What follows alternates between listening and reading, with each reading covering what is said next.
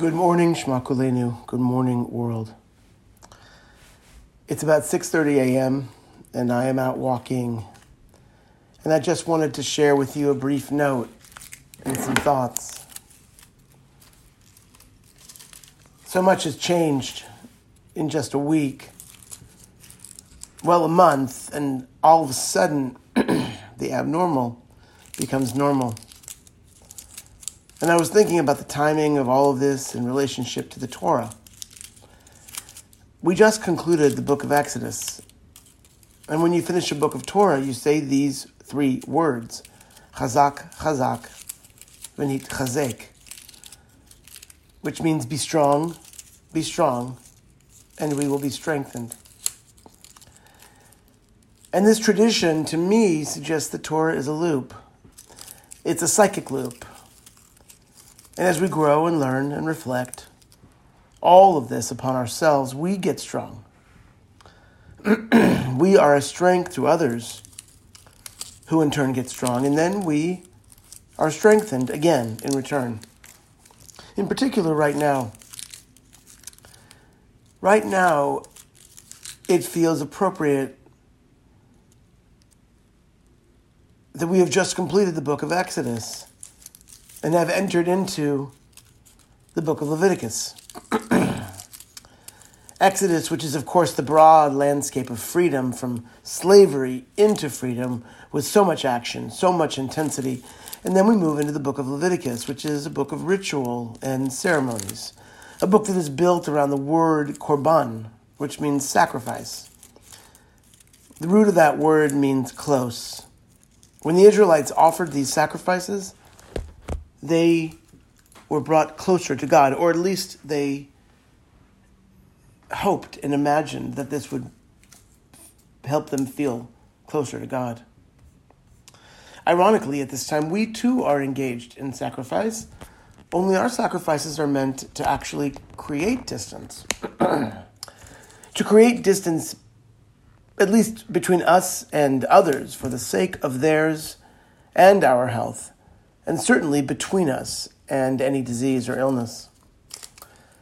But this act of sacrifice indeed can in turn bring us closer to the ones we love, literally closer. Perhaps, like me and Natalie, you find yourselves living with your children again. I mean, Abraham's in college and Sammy's still in high school, but even high school seniors don't spend a tremendous amount of time hanging out with their parents. but now Abraham is home, and Sammy is home, and Natalie and I are home. We have spent.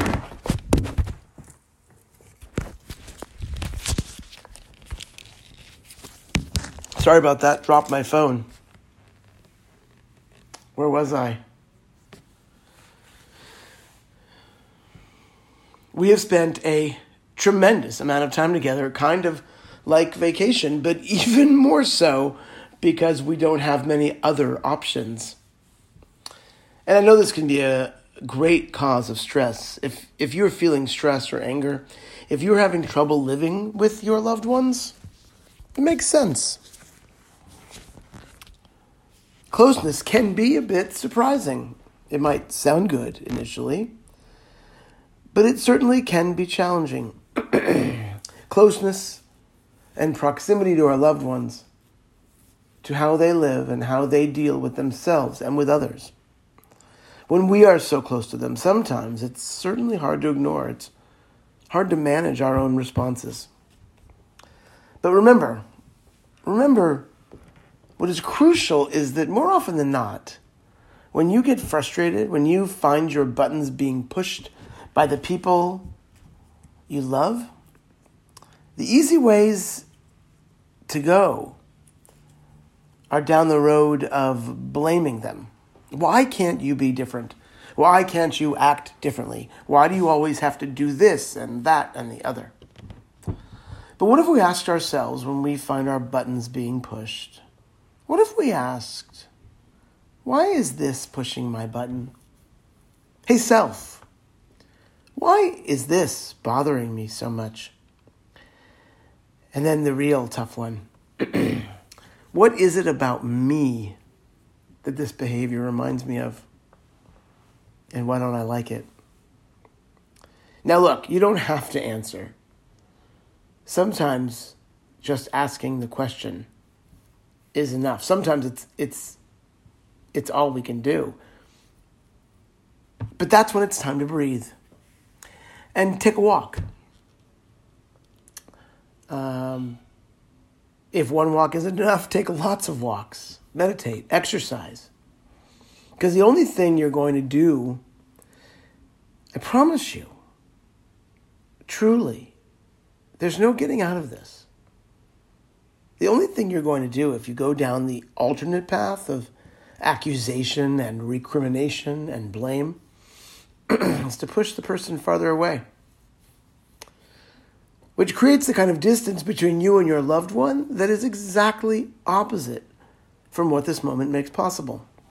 Which is why I believe that it is so appropriate that we now enter into the book of Leviticus. A book about rituals and practices, things we do intellectually that can move us emotionally, but that might not be the obvious way or the normal way or the way we're used to responding, at least in terms of what our gut tells us. But sometimes our gut is really off. So practice some practices that lead you to introspection. And then practice the practices of patience, of quiet, of calming, and make way for the willingness to allow your loved ones to be as imperfect as you know you are. Now, if you don't know you're imperfect, well, that's probably another talk. But let's presume that you too understand that you are not perfect. Imperfection is like the cracks in something. And as Leonard Cohen wrote, the cracks are the way the light gets in. Have a terrific day.